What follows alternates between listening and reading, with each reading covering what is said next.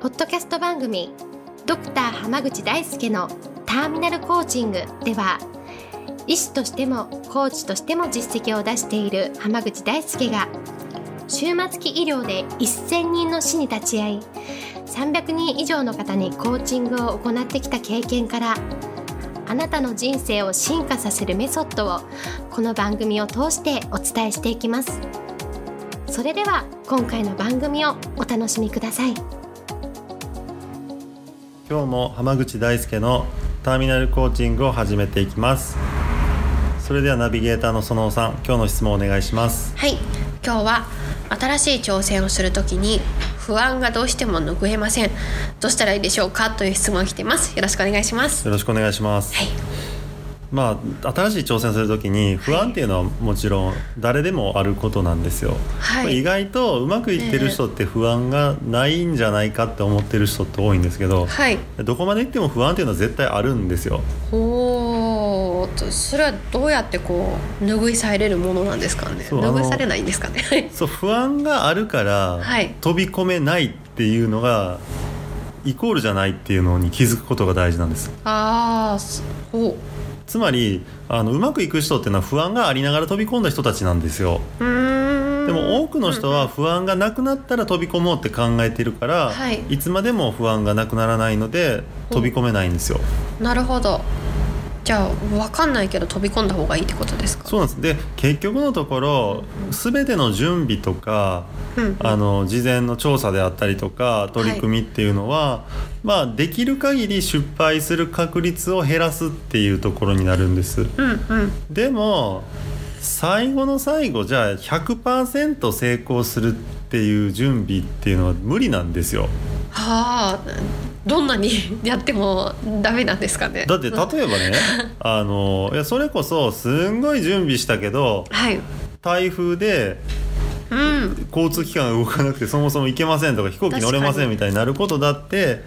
あったりするじゃないですか。ありますね。だしそういうもう自分ではどうしようもないことが起こる可能性をゼロにすることっていうのはもうそもそもできないでしょ。っ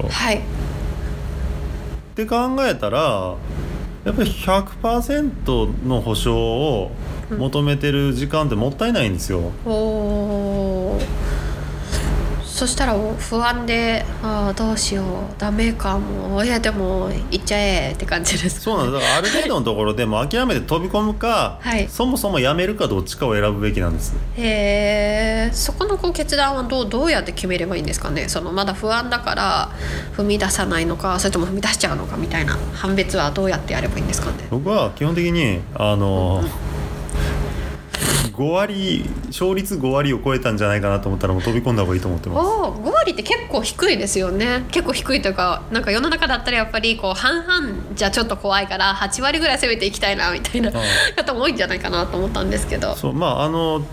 のも無理はないんですけど、結局のところよく、成長曲線っていう S 字カーブを描く曲線ってあるんですけどね、あれを見てると最初なかなか頑張っても頑張っても成長しないけど、ある一定を超えたらグッて上がるじゃないですか。S 字曲線ってありますね。で 50% とか 60% 超えて70、80に差し掛かるとまた成長がすごい緩やかになるんですよ。っていうことは最初のグッていうところはもちろん超えないといけないから、2、30% のところでやめちゃうのはもったいないんですよ。でも逆に50超えて60、70、80っていったところから、結局努力の量に比べて成長が緩やかになっちゃうんですよ。って考えたら 100% 目指すっていうのはそもそも成長曲線で 100% までいかないでしょ。もういけないことが前提なんですね、基本的には。だからそう考えたら 100% なんでそもそもないんだし、成功確率を上げれば上げるほど効率が悪くなっちゃうんです。そうなんですか。例えば 30% を 50% にする労力と、80% を 100% にする労力とか70を90にする労力ってもう全然比べ物にならないぐらい、可能性を上げる方が難しくなってくるんですよ。確かに、だったらとりあえず 60% ぐらいの成功確率のところで飛び込んでしまって、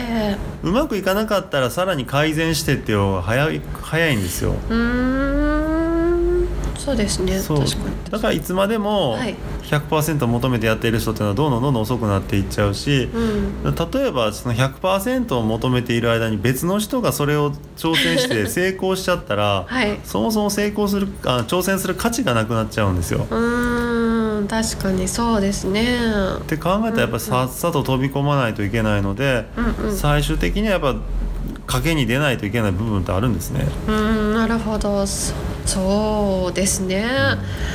うん、不安な人はでも不安ですね。やっぱり不安だけど飛び込んじゃえってことですね。でもそうなんです。だからその飛び込まないんだったらそもそも準備に時間かけるのもったいないから、はいうんうん、別の飛び込めることを見つければいいんじゃないかなと思います。ああ、そういうことですね、うん、確かにそこまで、不安だったらちょっと時期じゃないというか、そうです、うん、やんなくてもいいんじゃないかって。だって正直な話、本当に飛び込もうと思うんだったら飛び込むでしょ、うんそうですね。不安とか関係なく絶対やりたかったらやりますからね、うん、そう。だから学生時代とかだって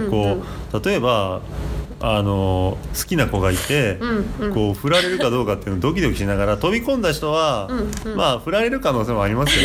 はい、でも OK になる可能性だってあるじゃないですか、うん、確かにあります。でも逆にそれを恐れて飛び込まなかったうちに、うん、別の誰かに取られたっていうのって起こりうることでしょう。確かにそうですね。当たって砕けろとか思ってやっちゃったらうまくいっちゃったみたいな人が自分の横にいるかもしれないわけですよね。そうなんですよ。だったらうまくいかなかった結果を横目で見ながら常に悔しさにあふれて生きていくのと、うんうん頑張ったけどダメだったなって思って次に行こうって思って生きていくの、どっちが自分にとっていい生き方なのかっていうところなんですよ、うんうん、確かに。そしたら挑戦しちゃえばいいんじゃないかって感じですね。そうですね、はい、なのでぜひどんどん、結局のところ、はい、その不安はゼロにはならないから、だから飛び込みましょうっていう結論です。はい、わかりました。ありがとうございます。では今日はこれで終わります。ありがとうございました。ありがとうございました。本日の番組はいかがでしたか？番組ではドクター濱口大輔に聞いてみたいことを募集しています。ご質問は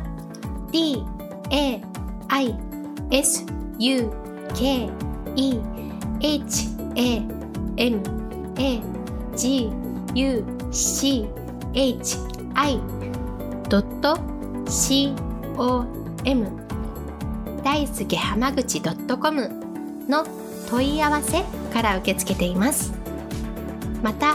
このオフィシャルウェブサイトでは無料メルマガやブログを配信中です。次回も楽しみにお待ちください。